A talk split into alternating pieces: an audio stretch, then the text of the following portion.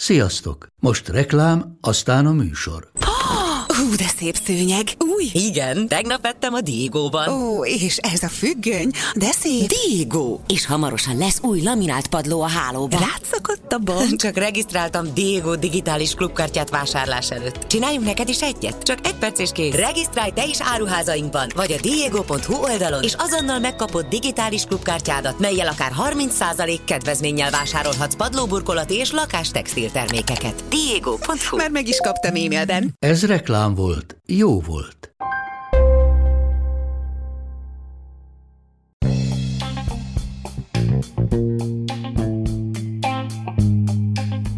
Ez itt a Pogi Podcast. Pogácsa Zoltán közgazdás, szociológus, politikai gazdaságtani podcastja a globális gazdaságról a klímaválság, az automatizáció, a digitális gazdaság, az egyenlőtlenségek és a posztdemokrácia korszakában. Franciaországban jártam nemrég, ezért úgy döntöttünk Kántor Bandi barátommal, hogy tárgyaljuk egy kicsit ezt az országot. Lesz szó arról, hogy tényleg a franciák alapították az Európai Uniót, ahogy azt sokszor gondolják. Lesz szó a nyugdíjreformjukról, illetve a bevándorlás problémájáról, ez következik most.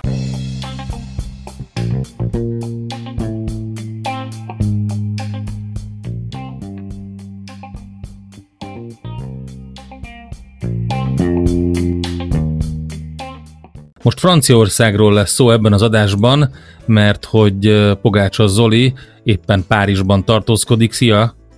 Szia, jó reggelt mindenkinek, neked is, meg a hallgatóknak is. És hát nagyon érdekes Franciaországnak, hát nem csak a mi számunkra nagyon fontos közelmúltbeli történelme, mondjuk úgy, hogy az Európai Unió eredeti gondolatától és megszületésétől kezdve egészen a közelmúltig, ami a pár évet jelent, amikor is elindult a Brexit folyamat, és Franciaország erősebb gazdasági, politikai hatalom lett Európában, mint addig volt.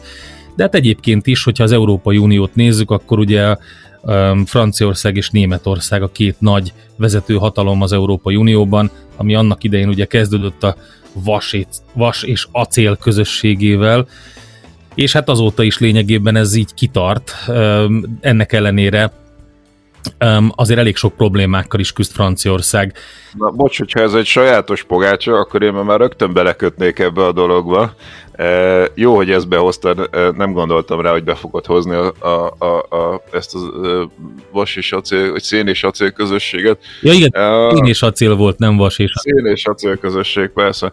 E, szerintem ez egy ez, ez, ez egy ilyen nagyon-nagyon népszerű eh, narratívája az Európai Uniónak, meg tényleg ezt szokták tanítani mindenfajta kurzusokon, hogy az Európai Unió az a franciákkal kezdődött, meg behozzák Jean Monnet, meg e, ezt az egész ilyen szén és acélközösséges történetet, de valójában ez a sztori sose stimmelt egyébként, hogyha jobban belegondol a hallgató. E, ugye a szén és acélközösség az egy ilyen állami koordinációs cucc volt. A, a franciáknál már a két világháború között a fejlesztéspolitikát úgy hívták, hogy etotizmus, tehát hogy az állam koordinál ilyen szektorokat, szektoralizmusnak is szokták hívni ezt egyébként, meg etotizmusnak, tehát hogy az állam aktívan részt vesz a gazdaság különböző iparágaiban, és ott ilyen vezető szerepet tölt be. És tulajdonképpen ez a szén és acélközösség, ez ez volt, hogy a franciák ilyen másik a sztori, amit elő szoktak adni, hogy a németek újra felfegyverkezését kellett, hogy ez a, vagy volt hivatott ez a szén és acélközösség megállítani, mert ugye, hogy a háborúhoz kell szén meg acél, és hogy e, tulajdonképpen ezzel megállították a háborút. Most ez azért nem stimmel, mert egyrészt ami ma az Európai Unió, abban, abban gyakorlatilag nincsen ilyen etatizmus. Tehát, hogy ma sokkal inkább a versenypolitika, a piaci verseny a dominálja az Európai Uniót, és nagyon-nagyon kevés ilyen etatista elem, sőt, még Franciaországban is visszaszorult ez, a, ez az állami szerepvállalás, fejlesztés politika, szektoralizmus, tehát ma már a francia politikusok sem emlegetik ezt a ezzel zárkóztak fel, ezzel modernizálták Franciaországot, de amikor ez egy fejlett ország lett, és, és, és, és a csúcson volt, már elfelejtették ezt. Tehát szerintem a mai Európai Unió nem igazán ebből a szén és acélközösségből jön, és a másik, amit a franciák áterőltettek, az pedig az Euróatom volt, Hát az volt, hogy még Magyarország 1956-ban a forradalmával volt elfoglalva, hogy volt Nyugat-Európában egy nagy vita, hogy e, mi legyen a következő lépés a szén és acélközösség között e, után, és hát ugye a belgák egész pontosan egy Paul-Henri Spack nevű figura, aki belga e, miniszterelnök volt, aki jól emlékszem pénzügyminiszter is talán, e, ő javasolta, hogy az európai gazdasági közösséget kéne megcsinálni, ami egy kicsit hajazott erre a Benelux együttműködésre, tehát hogy ilyen termelési tényezőknek munka, tőke, meg áruknak, szolgáltatásoknak a szabad áramlása jött már korábban létre, talán 47 volt azt hiszem a Benelux szerződés, és hogy ezt kellene kitágítani Európai Uniós szintre, és ebből lett a későbbi európai gazdasági közösség. A, a franciák viszont ott is egy ilyen szektoralista tucot toltak, és ez a ez Euratom volt, mert hogy ők már akkor álltak erre a vonalra, hogy ők atom nagyhatalom akartak lenni, katonai értelemben is, meg polgári értelemben is, ugye Franciaország írtózatosan erősen erre az atomerőművi vonalra állt, hát az ő, ő energia forrásuk nagyon nagy részt a, a, az atomenergia. Igen, hogyha jól emlékszem, akkor 85% atomenergia, és 14% megújuló, és csak 1% a földgáz, ami, ami nagyon érdekes egyébként, és nyilván az utóbbi eseményeknek a, a, a tükrében is egy érdekes, hogy a francia szerepvállalás az milyen. Ráadásul a második atomhatalom, mármint hogy atomenergia hatalom a világon az Egyesült Államok után, Um, és um, erre hivatkozik is sokszor a Fidesz egyébként, tehát hogy Magyarországon Franciaország hivatkozál, mert, mert ugye tipikusan Franciaország a Trianon miatt egy ilyen eh, hogy mondjam, csúnya gonosz szerepében szokott feltűnni a jobb oldalon, de így az atom miatt, amit említettél, hogy 80% fölött van a, az atom aránya, hogy hú, ezért kell Paks 2-3-at megépíteni, ami szerintem azért visszás egyébként, mert Franciaországnak nincsen saját nukleáris fűtőeleme. Tehát, hogyha ugye azt a problémát kell Magyarországon megoldani, hogy gázt és olajat importálunk Oroszországtól, külső kitettségünk van, arra semmilyen formában nem megoldás az atom, hiszen a franciák nagy részt Afrikából hozzák, de, de gyakorlatilag az összeset kül, külföldről hozzák, a másik, amit szoktak mondani, hogy lámlám Franciaországban új atomerőműveket építenek, szokta mondani a magyar kormánypárt, csak azt szokta elfelejteni, hogy közben meg egy csomót meg bezárnak. Tehát tulajdonképpen az történt, hogy a 70-es éveknek a az olajár sokja miatt itt Franciaországban rengeteg atomerőművet építettek, aminek lejárt már a szavatossága, ezeket be kell zárni, és ennek a helyére építenek. Egyébként úgy tudom, hogy kevesebbet, mint amennyit bezárnak. Tehát szó sincs arról, hogy még tovább terjeszkedne a francia atom, és hát ez egy teljes kitettség továbbra is, de már a, az 50-es években is azt gondolták, hogy az fogja megnyerni itt a világgazdasági versenyt, aki eh, minél több atomerőművet épít, aztán ugye ezt egy csomóan egyébként nem támogatták, tehát az Európai Unió mind a mai napig brutálisan megosztott, tehát mondjuk ugye ott van a másik póluson Ausztria, eh, aki nem csak, hogy nem épített atomerőművet, hanem nem is vásárol atomból származó áramot a többi uniós országtól sem és itt ugye egy csomó más ország is zárja be az atomerőműveit. Most csak azt akartam mondani, hogy 1956-ban a franciák átnyomták ezt a, az Euratomot, meg ugye ez a szén, acél, stb.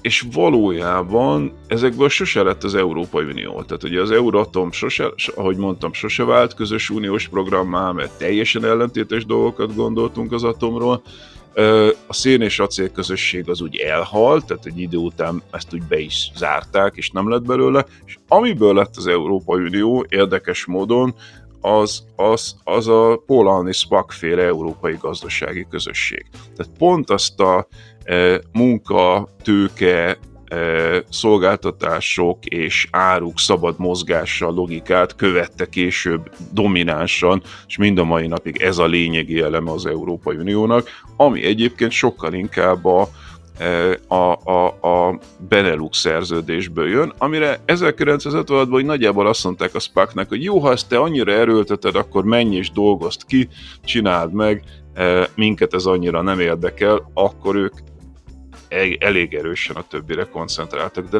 de szerintem nem abból lett az Európai Unió. Bocs, kicsit hosszú voltam, csak szerintem ez egy, ez egy elég fontos tisztázandó. Nem, ez tényleg uh, fontos, tudom. és teljesen illik a, ennek a műsornak a profiljába, mert tényleg egy ilyen tankönyvszerű bekezdéssel emlékezetből kezdtem, de hogyha már ezt mondod, akkor így a záró gondolatként akkor nagyon érdekes uh, maga az atomium, mint emlékmű, mert akkor végül is nem is egy szén és acél, hanem egy atom közösségnek valamiféle, hogy is mondjam, tehát jobban illik. Ez azért van szerintem, mert igazából ugye azt, miközben egy csomó nagy tagállam volt, azt ugye elég nehéz volt eladni, hogy valójában ez a, ez a kis, kis pici Belgium, Luxemburg ilyenek kezdték el az Európai Uniót valójában, tehát rájöttek hamar arra, hogy akkor lehet a nagy tagállamokat bent tartani erősen az Unióba, hogyha mindenkinek megadjuk a saját maga ilyen teremtés történetét, hogy ti csináltátok az Uniót, és akkor az olaszok megkapták Altiero Spinellit, ott ugye az volt, hogy a második világháborúban a Mussolini ellen e, lázadó, eléggé szélső balos e, Spinelliék, akiket kitettek Ventoténe szigetére, én egy ideig jártam, mindig szeptember 3-án volt az Európai Federalisták találkozója Ventoténe szigetén, és évről évre jártam oda szeptember 3-án. Az, az konkrétan egy ilyen börtönsziget volt, és ott megírták a Ventoténei nyilatkozatot, és ugye az olaszok meg azt gondolják mind a mai napig, hogy Spinelli meg a Ventoténei nyilatkozata az Európai Uniónak az alapja, és hát persze senki nem tudja a világon, tehát Altiero Spinelli létezéséről is csak azért tudnak, mert az egyik épületet Brüsszelben, a parlament épületét a Spinelli Buildingnek hívják, de szerintem senki nem tudja, hogy kiről van elnevezve ez a Spinelli Building, de az olaszok meggyőződés, hogy ők csinálták az Európai Uniót. Ugye a németeknek ott volt Adenauer, és akkor a németeknek van egy olyan sztoria, hogy a második világháború után az egyébként a nácik által bebörtönzött Adenauer ugye rájött arra, hogy Németországot fel kell oldani az Európai Unióba, hogy ne legyen még egyszer ilyen német hódítás, és akkor nekik az a sztoriuk, hogy a bölcs Adenauer hozta létre, hogy a briteknek megvolt ez a, a Churchillnek volt ez a híres beszéde, hogy csináljatok egy egységes Európai Uniót, ugye, ugye véletlenül abban Nagy-Britannia nem lett volna benne, csak hogy ti ott a kontinensen csináljatok, de, de valahogy a britek is képesek voltak azt gondolni, hogy Churchill hozta létre az Európai Uniót, és a franciák meg megkapták ugye Jean Monnet, meg Robert Schumann, meg ezeket, és azért minden nagy ország boldog volt azzal, hogy ő hozta létre, ezért egy kicsit magáénak érezte, nagyobb volt az Euróbarométer felmérésekben a támogatottság, mégiscsak a mi intézményünk, valójában a, a, a bölcs Beneluxok meg mélyen hallgattak arról, hogy valójában az ő e, Beneluxukból lett ténylegesen a, az Európai Unió, és csináltak ilyen atómium szobrokat, meg minden, el van nevezve minden az égvilágon Schumannról, meg Monéról, meg Ma már ez egy kicsit kikopott, de azért én emlékszem arra, hogy a 90-es években sokkal nagyobb kultusza volt, voltak ilyen Európa napok, meg minden, próbáltak ilyen lelkesedés produkálni, hogy ilyen európai zászlócskákkal, meg lufikkal mászkáljanak az emberek az Európa napon, csak hát ebből sose lett igazából olyan ünnep, mint mit tudom én, augusztus 20-a a tűzi játékával, vagy ilyesmi. De valamennyire mégis ez a sztori mind a mai napig. Tehát ha valaki tanul európai integráció történetet, akkor valóban mind a mai napig a szén és acél közösség, meg Jean Monnet a, a sztori.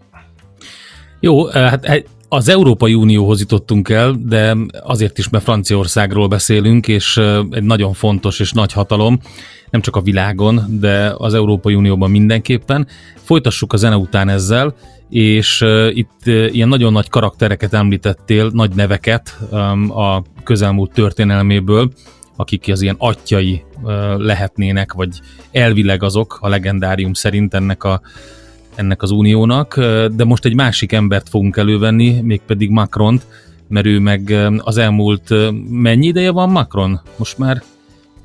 Mert a második ciklusa. Igen, második ciklusa, így van, tehát az elmúlt tíz évben ugye nagyon-nagyon megerősödött az ő szerepe, és hát rengeteg olyan dolog volt, amivel próbálkozott, ami hát nem sikerült annyira jól, de ettől függetlenül látszik, hogy, hogy gyűlnek a problémák, és ezekre próbálunk majd rávilágítani gazdasági, szociális szempontból mindenképpen. Jó, tehát Franciaországról beszélgetünk, és Emmanuel Macron-t kell itt most egy kicsit így megvizsgálnunk, hogy mit is csinált, és uh, mi kötődik az ő nevéhez. Ami nekem eszembe jut Macronról, az az, hogy uh, nőttek a, társadalmi elégedetlenségek. Tehát különböző társadalmi, direkt fogalmaztam több számban, különböző társadalmi osztályoknál ez a szegényekre, bevándorlókra és a leggazdagabbakra ugyanúgy igaz.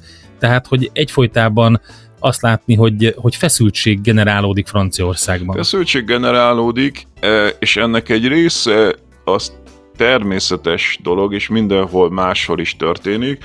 Ugye gondolok itt például a nyugdíjreform kérdésére, ami egész egyszerűen azért jön létre, mert a nyugati társadalmak előregednek, és ez igazából mindenkire jellemző a nyugati világban, hogy kevesebb a fiatal és egyre hosszabban élnek az emberek. Ezzel semmi baj nem lenne, ez szerintem teljesen természetesen lehetne kezelni ilyen parametrikus változtatásokkal, tehát szerintem ugye a, ha nem monetáris finanszírozással oldjuk meg a nyugdíjakat, mert ugye azért a Pogi Podcasten volt egy adás, ahol kifejtettük azért bővebben azt is, hogy valójában állami nyugdíjrendszer sosem tud e, csődbe menni, tehát hogy az egy illúzió, hogy, a, hogy folyton sugalnak, hogy itt csődbe megy az állami nyugdíjrendszer, egyszerűen képtelen csődbe menni, hiszen az állam az pénzkibocsátó, és simán meg tudná finanszírozni, meg is fogja tudni, szerintem egyébként az lesz a vége, hogy a monetáris finanszírozással fogják megoldani a nyugdíjrendszereket, de ezt tegyük félre, mert ez egy egészen külön játék, de ameddig ugye e, nyugdíjjárulékokból finanszírozzák a e, nyugdíjrendszereket, addig szintén nem tud csődbe menni a nyugdíjrendszer, mert ott meg ilyen parametrikus változtatások, tehát hogy hány ember foglalkoztatott, e, a, a, a minél több, annál több a befizető, e, ha nőnek a bérek, ugye, és nő a termelékenység, nőnek a bérek, akkor több befizet, nagyobbak lesznek a befizetések, e, föl tudod emelni a nyugdíjárulékoknak az arányát, hogy többet fizessenek be, ugye, ahogy öregednek az emberek, folyamatosan följebb tudod vinni a nyugdíjkorhatárt, tehát hogy hosszan tudom sorolni azokat a parametrikus változtatásokat, amivel lehet alkalmazkodni ahhoz, hogy a demográfia megváltozik. Tehát ez az ilyen állandó jajgatás, hogy jaj, nem, nekünk nem lesz nyugdíjunk, meg csődbe mennek a nyugdíjrendszerek, de ez egész egyszerűen semmelyik a kettő közül, tehát a monetárisan finanszírozott és a, a, a járulékokból finanszírozott nyugdíjrendszerek közül egyikre sem igaz, hogyha fölismeri a társadalom azt, hogy e, itt vannak társadalmi változások, amikhez alkalmazkodni kell. Tehát nem lehet olyan nyugdíjrendszert csinálni, amit egyszer beállítunk, és akkor ott ugyanazok a paraméterek maradnak folyamatosan, de a világon nincsenek ilyen rendszerek. Tehát, hogy, hogy körbenézünk magunk körül, a, akár a fizikai rendszereket nézzük, akár a társadalmi rendszereket, mindig mindennek állítjuk a paramétereit. Tehát, hogy pont erről szól alapvetően egy autóban is folyamatosan állítjuk a paramétereket, szóval ez nem úgy megy, hogy beülünk az autóba, és akkor elindulunk 50-nel, és akkor végig 50-nel megyünk bárhova, hanem alkalmazkodunk az úthoz, és néha több gázt adunk, néha fékezünk, átrakjuk a sebességváltót, tehát hogy a nyugdíjrendszer is teljesen jól elműködtethető, hogyha ezeket a paramétereket hajlandóak vagyunk változtatni. Most itt ugye az a nagy probléma, hogy a egyébként rendkívül alacsony nyugdíjkorhatár, ami 63 év Franciaországban, azt nem hajlandók a franciák fölemelni az egyébként az Unióban tipikusan jellemző 65-re, és ahogy majd öregszik a társadalom, nyilván föl kell majd vinni 66-ra, 67-re, de hát egyrészt örüljünk annak, hogy az emberek egészségesebbek ma már, Ugye volt olyan időszak, amikor, mit tudom én, 30-40 éves emberek már idősnek számítottak a középkorban, aztán szép lassan ez felment. Oké, okay, de mi a baj a franciáknak ezzel? Mert én végighallgattam egy csomó rádió tudósítását a helyszínről, ugye a, a közelmúltban, itt gyakorlatilag még júniusban is voltak megmozdulások ezzel kapcsolatban, és egyszerűen nem, tehát amit mondtál, azon gondolkodtam, hogy nem értem, hogy mi a problémájuk azzal, hogy ezt a két évet akár, tehát itt, itt egy erős szakszervezeti, ilyen igazságérzetszerű, vagy ilyen jogbetartás működik, vagy pedig, vagy pedig tényleg azt mondja, hogy ő már pedig onnantól kezdve jogosult az ellátásra, és ő nem akar dolgozni. Ezt őszintén szóval én se értem, hogy miért ennyire ellenzik, ami egyébként a világ többi részén, nyugati világban átment simán ez a nyugdíjemelés, hát nem, nem mindenhol simán, de azért átment. Igen, a francia szakszervezetek nagyon erősek, tehát hogy relatíve kevés tagjuk van egyébként, de érdekes módon, amikor valami van, akkor, akkor megmozdulnak Ugye beszélgettem az egyik Pogi podcast adásban Totyik Tamással, a pedagógus szakszervezet alelnökével, aki elmondta, hogy hát ugye elmesélték a francia szakszervezeti kollégáiknak, hogy mi folyik a magyar oktatási rendszerben, és azok hüledezve néztek, mert azt mondták, hogy ha ilyenek történnének Franciaországban, akkor a franciák már rég szétszették volna az Eiffel tornyot. Tehát, hogy tényleg az van, hogy kimennek, tüntetnek tömegesen, sok-sok millió ember az utcákon, sztrájkok vannak folyamatosan, ha kell, akkor még zavargások is, tehát tényleg nagyon-nagyon erősek a francia szakszervezetek hagyományosan, ami egyébként egy jó dolog, tehát hogy én nyilván egyébként annak a pártján vagyok, hogy az emberek képviseljék magukat általában véve, de hogy itt ez, ez nem arról szól, hogy itt a csúnya gonosz tőke nem tudom valamit ellenük tenne, hanem arról szól, hogy hát javultak, javult az életminőség, hosszabban élnek az emberek, szerintem itt tessék elfogadni, hogyha hosszabban élünk, akkor hosszabban vagyunk egészségesek, akkor hosszabban is fogunk dolgozni. Tehát őszintén szóval ezt én se értem. Én is próbáltam meghallgatni egy csomó ezzel kapcsolatos ilyen rádióinterjút, francia munkásokkal, akik kimennek kimentek tüntetni, de én nem találtam soha olyan érvet, hogy ami, ami olyan, olyan elfogadható lett volna, hogy miért ne emeljék meg a nyugdíjkorhatárt. Más országokban magasabb ez a nyugdíjkorhatár, és tess, szerintem, szerintem, ahogy megyünk fölfelé, várható élettartamba, úgy fölfelé kell menni a nyugdíjkorhatárral is. Ez az egyik probléma, ugye, hogy óriási gond van ezzel a, ezzel a nyugdíjkorhatárral. A másik probléma az, amire szerintem megint egy kis zene után térjünk vissza, mert élesen el kell választani.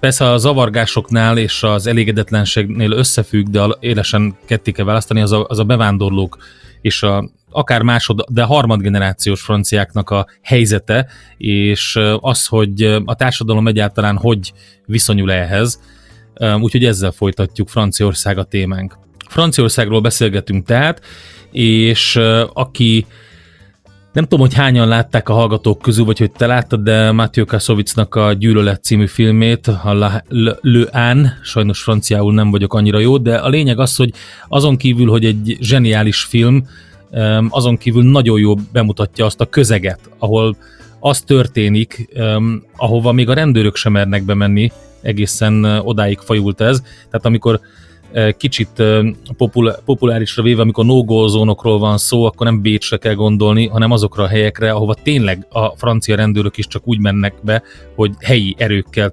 megtámasztva. Szóval akkora negyedek alakultak ki, viszonylag szegény, de mindenképpen lecsúszott társadalmi rétegekből, akik a peremkerületein élnek a nagyvárosoknak, hogy, hogy ott tényleg ilyen, ilyen elképesztő viszonyok vannak, és ha amikor ott zavargások vannak, akkor tényleg autókat gyújtanak, és, és komoly fennakadásokat okoznak. Ezt hogy lehet megoldani, és mi okozza? Na ez az, amire ugye azt mondtam az elején, hogy vannak olyan problémák, amelyek csak úgy maguktól jönnek, mint a nyugdíjkorhatár, vagy ugye hát egy, egy tulajdonképpen örömteli folyamatnak az eredményeképpen, hogy hosszan élnek az emberek, de vannak olyan konfliktusok Franciaországban, amit maguknak okoznak a franciák, és az egész bevándorló sztori ez ilyen valójában. Ugye Magyarországon elképesztően elterjedt, és szerintem rögtön ezzel kell kezdeni, hogy ha hozol bevándorlókat, akkor azok nem tudnak integrálódni a társadalomba, és ez különösen a muszlim származású bevándorlókra szokták széles körben alkalmazni, hogy akkor lám-lám Nyugat-Európában a muszlimok nem tudnak integrálódni. Most e, ez így általában véve nem igaz. Tehát az a helyzet, hogyha megnézzük az Európai Unióban az unión kívül születettek foglalkoztatási arányát, akkor az nagyjából hasonló az unión belül születettékéhez, és Ugye a Financial Times-on megjelent egy, a weboldalán megjelent egy nagyon érdekes grafika, gondolom a nyomtatottban is, de e, én lementettem magamnak ezt, a, e, ezt, a, ezt, az, ezt az adatsort, és aztán ki is posztoltam Pogi podcast oldalára a Facebookon, és nagy vita keveredett belőle. Ez azt nézi, hogy a, e, a már, franc, már az adott országban születettek, illetve a, a külföldön születetteknek a különböző ilyen foglalkoztatási, meg szegénységi adatai, azok hogyan néznek ki különböző országokban. Tehát vegyük azokat, akik az adott országban születtek, és vegyük azokat, akik bevándorlók, és vegyük azokat, akik az elmúlt pár évben vándoroltak be.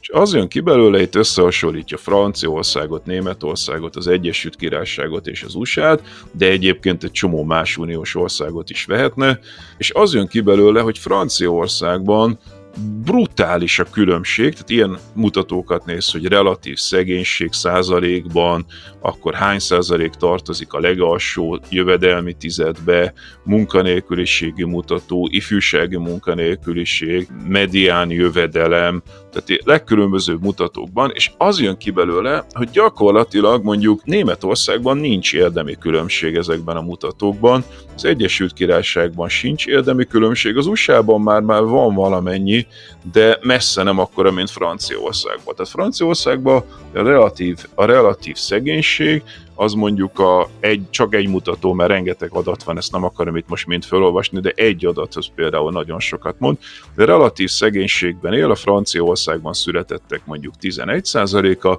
és relatív szegénységben él a, a, a, a nem régen bevándoroltak több mint 40%-a. Tehát négyszeres különbség van a relatív szegénységben. A, a, a régebben bevándorlottaknál már nem négyszeres, ott csak mit tudom én, 10 versus eh, mondjuk 26, eh, 27, de hát ez is óriási különbség.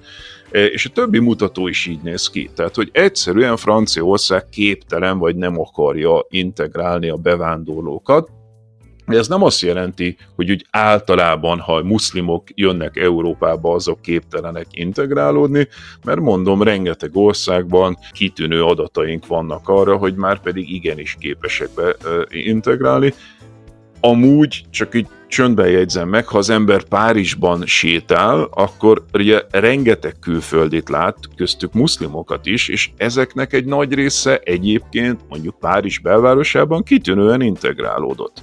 Tehát, hogyha ha, ha valaki nem megy ki a külvárosokba, és ezek ugye tipikusan ezek a szegény gettók, ezek a külvárosokban vannak, és ezek a lázadások, vagy ilyen lázongások is a külvárosokban szoktak lenni, ahol felgyújtják az autókat, jó, néha bejönnek a belvárosba, átcsap a dolog, de igazából a külvárosból indul. Ha csak a belvárosba járkál valaki, akkor azt látja, hogy e- egész jól integrálódott itt mindenki. Tehát feketék, fehérek, ázsiaiak, indiaiak, arabok, mindenki szépen megvan, együtt élnek, dolgoznak az emberek, tehát a hétköznapi életben, a belvárosban nincs ez a feszültség, tök jó, mondjam, szerelmes párokat formálnak az emberek, összeházasodnak, családot alapítanak, együtt dolgoznak, tehát a, a, gazdagabb részein az országnak ez tök jól megoldott. Az a probléma, hogy amit te is említettél, hogy kialakultak ilyen gettók, főleg a külvárosokban, ahol egyszerűen nem képesek integrálni ezeket a bevándorlók, bevándorlókat, de ez nem azért van, mert,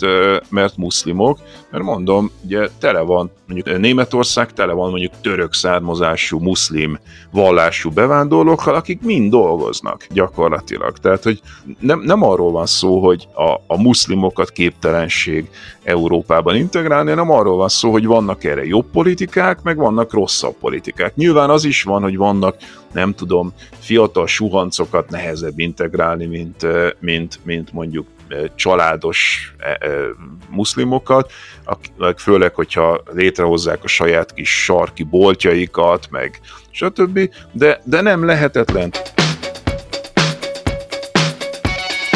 Gazdaság, társadalom, könyv és tanulmányajánló Pogácsa Zoltánnal és Kántor Endrével. Igen, szóval az jutott eszembe erről, a, amit mondtál a peremkerületek kapcsán, hogy ugyanezt egyébként ilyen szociológiai tanulmányokból lehet látni sok országban is, tehát Nagy-Britanniában hasonló jellegű gettósodás van, ahol ilyen panelek vannak lényegében, de vannak ilyenek akár Németországban is, de Magyarországon is csak nem egészen úgy koncentrálódnak, mint Franciaországban. Tehát ott valahogy ugye a városok köré gyűltek ezek a gettók, és valószínűleg nem azzal van baj, hogy ez egy francia specifikus probléma, tehát nem, nem az, hanem azzal, hogy maga ez a gettósodás okoz egy ilyet. Tehát, hogy a, ha ezek az emberek így egy helyen összegyűlnek, akkor ott, onnan nehéz kitörni. De még ebben se vagyok egyébként biztos, mert ugye ezek az adatok, amiket az FT közölt, ezek azt mutatják, hogy Nagy-Britániában nincsen igazán lényegi különbség a, a, a bevándorlók és a nem bevándorlók között, és ott is vannak ilyenek, tehát ugye nagyon híres például Bradfordnak az, az esete, ahol van 63 meccset egy brit városban, e, és hát nem hallunk arról, hogy mondjuk időnként Bradfordban, nem tudom, tömeglázadások törnének ki, ugyanúgy, ahogy mondjuk itt a francia banlieuekben, a külvárosokban vannak emberek, és itt meg hallunk róla. Tehát valahogy szerintem még csak az se, hogy egy helyen laknának, vagy mit tudom, Kopenhágának is vannak olyan részei, ahol sok-sok muszlim van, de nincsenek tömeglázadások, míg mondjuk a csatorna másik oldalán Malmőben meg egyébként igen. Tehát, hogy valószínűleg inkább ez a valamelyik város jobban meg tudja oldani az integrációt, egy másik város nem. Tehát még csak azt sem mondanám, hogy feltétlenül ország, hanem vannak erre, mit tudom én, mondjuk tipikusan Marseille-nek nem szokott sikerülni, meg e, a, fra- a, a párizsi külvárosoknak, de mondjuk az ország többi részén meg nem, nincs ilyen dilemma. És ugyanígy van egyébként mondjuk Németországban is, ahol mit tudom én, Hamburgban ez nagyobb probléma, mint máshol, tehát Berlinben tök jól integráltak a muszlimok, tehát de szerintem egész egyszerűen még az van, hogy a helyi szinten ugye olyan dolgokat kéne megoldani, mint oktatás, szakképzés, és, és mondjuk ugye nagyon sok muszlim, tehát hogy ha olyan muszlimok jönnek például, mint a törökök, akkor ugye erre vendégmunkásnak jöttek, akik nem, azok később ugye ilyen saját boltokat nyitottak, tehát mondjuk tipikusan zöldségesek lettek, vagy döner kebáb shopjuk van, és ők egyébként dolgoznak, és adót fizetnek, és semmi baj nincs velük, de mondjuk ugye nyilván sokkal nehezebb az, a, hogyha ha jön valaki mondjuk Afganisztánból, vagy Algériából képzetlen fiatal férfi bekerül ilyen drogbandákba, azt, azokat nyilván nehezebb integrálni, de, de nem lehetetlen. Tehát, hogy mindenkit lehet integrálni a munkaerőpiacra, hogyha olyan perspektívákat lát maga előtt, hogy ha ő dolgozik, akkor ő tud boldogulni, családot alapítani, van jövője, és nem lesz egy ilyen kirekesztett, akkor, akkor egy idő után ahogy megkomolyodik, dolgozni fog, de azt látja maga előtt, és ezek tényleg kemény tények, hogy négyszer akkora az esélye a szegénységnek, hogyha te egy friss bevándorló vagy, akkor azt érzi folyamatosan, hogy ő felé diszkri, ő diszkriminálva van. Tehát, hogy, hogy egy objektíve azt érzi, és mondom, nem, senkit nem akarok egyéni szinten felmenteni, tehát nyilvánvalóan ismerjük el, hogy vannak nehezebben integrálható emberek, és könnyebben integrálhatók, de hogy ebben, ebben a másik oldal is benne van, az is benne van, hogyha azt érzi, hogy egy olyan közeg van, ami segíteni akar neki, eh, nagy eséllyel el tud helyezkedni, hogyha ha, ha tanul, hogyha munká, vagy szakképzettséget szerez, akkor sokkal nagyobb valószínűséggel beintegrálódik, mint hogyha azt látja, hogy a körülötte lévő emberek azok nincsenek beintegrálva, tehát nagy esélyt nem lát maga körül. Magyarországon ez az egész mindig a roma kérdés körül csapódik le, tehát hogy azt ne legyünk annyira naívak, hogy ne értsük meg, hogy amikor a, a magyarok az, a muszlim bevándorlókról beszélnek Nyugat-Európában, akkor valójában a romákról beszélnek, és valójában azt próbálják meg hangsúlyozni, hogy bizonyos társaságokat nem lehet integrálni, mert nem akarnak integrálni.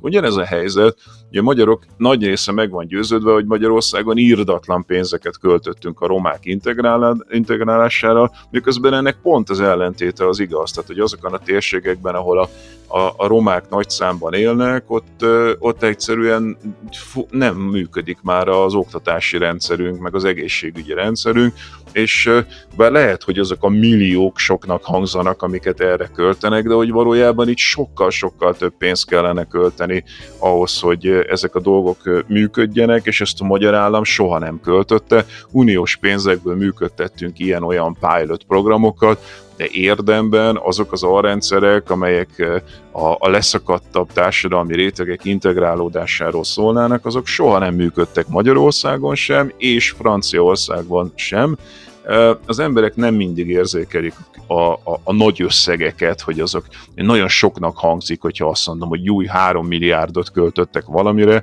miközben itt több száz milliárd forintos, vagy akár ezer milliárd forintos programokat kéne ahhoz működtetni, hogy itt érdemben tudjunk integrálni embereket, és mondjuk Janki Bélának, egy szociológus kutatónak vannak nagyon jó írásai ezzel kapcsolatban, hogyha körülötted mindenkinek sikertelen, kudarcos társadalmi mintázatai vannak, tehát nem tudsz kihez fordulni, ha baj van, mert sem anyagi erőforrásai nincsenek, sem ugye, hát hogyha már Franciaországban egy Pierre Bourdieu nevű francia szociológus, aki hangsúlyozta a kapcsolati tőkének a fontosságát, hogy tudsz olyan, dolgok, olyan emberekhez fordulni, ismersz olyanokat, akiknek sikeres élet mintázatai vannak, szimbolikus tőke, és hogyha egy olyan társadalmi közegben vagy, ahol, ahol mindenki sikertelen, nincsenek olyan kapcsolatok, akik segíthetnének, nincsenek sikeres mintázatok, akkor te is ilyen leszel. És ha beleszületsz a második kerületbe, ott mindenkinek sikeres mintázatai vannak, ott mindenkinek valami jó kapcsolatrendszere van, anyagi tőkéje is van, tehát sokkal nagyobb eséllyel fogsz beintegrálódni és sikeressé válni, mert, mert, mert ez, a, ez a közeg vesz téged körül. És ahogy ez igaz a magyar romákra, Ugyanúgy igaz egyébként az Algériából ide bevándorolt fish francia fiatalokra is. Igen, és egyébként még abban a szempontból is igazad van, hogy nagyon más, hogy viszonyulnak. Ugye a különböző generációs bevándorlókról beszélhetünk mondjuk Franciaországban, ahogy egyébként különböző mértékben integrálódott romákról beszélhetünk Magyarországon. Tehát, hogyha beszél... Ez nagyon fontos, amit mondtál, Janki Béla szokta ezt mindig hangsúlyozni, hogy ugye Magyarországon nem minden, a, a, a szegények többsége nem roma. Tehát szemben azzal, amit az emberek gondolnak, a szegények többsége nem roma. Viszont a romák többsége szegény. Tehát, hogyha roma vagy, akkor nagyon nagy valószínűséggel szegény vagy, viszont az egyáltalán nem igaz, hogy a magyar szegények többsége roma lenne. Vannak nem roma szegények, és akikkel ugyanez a probléma, amit az előbb elmondtunk, nincs kapcsolati hálójuk, nincs anyagi tőkéjük, nincs képzettségük, és pontosan ugyanazoktól a problémáktól szenvednek, mint a, mint a romák. És ez, ez, ez igaz máshol is. Hát elég messze jutottunk egyébként, mert ott kezdtük, hogy Emmanuel Macron figuráján keresztül kéne ezt bemutatni, de még rá és az ő munkásságára nem került sort, úgyhogy azt gondolom, hogy innen folytatni kell egy következő adásban Franciaországról, mert te most Párizsban vagy, úgyhogy még gyakorlati tapasztalatokat is be tudsz szerezni, de hogy engem érdekelne több minden. Az egyik az, hogy hát atomhatalomról van szó, még pedig az elején mondtuk, hogy a világ második atomhatalma, tehát az energiájuk zöme 80-85 százalék atomenergia. Közben egy elképesztő brutális klímaválságban vannak, tehát lehet látni, hogy a Loár most már harmadszor vagy negyedszer szárad ki teljesen, tehát amikor az végignézi az ember, hogy nincsen a hidak alatt víz egyáltalán, az egy nagy probléma. Dél-Franciaország az messze, gyakorlatilag annak mezőgazdaságilag vége van, és ha azt nézzük, hogy az atomenergiához víz kell a hűtéshez, akkor ez óriási kérdéseket vet fel meg hát egyébként is mezőgazdaságilag nagyon fontos országról van szó, ahol ugye elkezdték az egész agrárreformot és, a, és az agrár dotációkat, úgyhogy ez is egy, egy, egy óriási időzített bomba. Aztán Abszolút, csináljunk egy második részt ezekről akkor. Csináljunk aztán Emmanuel Macron maga, hogy ő, hogy ő mit tett és hogy tett, és hogy erősödött meg, mert ugye ő gazdasági miniszterből, vagy pénzügyminiszterből lett ugye főt. Igen, ráadásul a szocialista kormányban volt benne, igen. És utána Holland, vagy Holland visszalépése után vált belőle erős figura, próbálkozott sok mindennel, de, de én megmondom őszintén, eléggé meglepődtem, hogy még mindig támogatottsága van, mert egyáltalán nem úgy tűnt az első turnus után. Jó, én még itt vagyok egy pár napig, szimatolok körbe, aztán csináljunk egy második Franciaország epizódot is. Oké, okay, nagyon szépen köszönöm ezt a beszélgetést.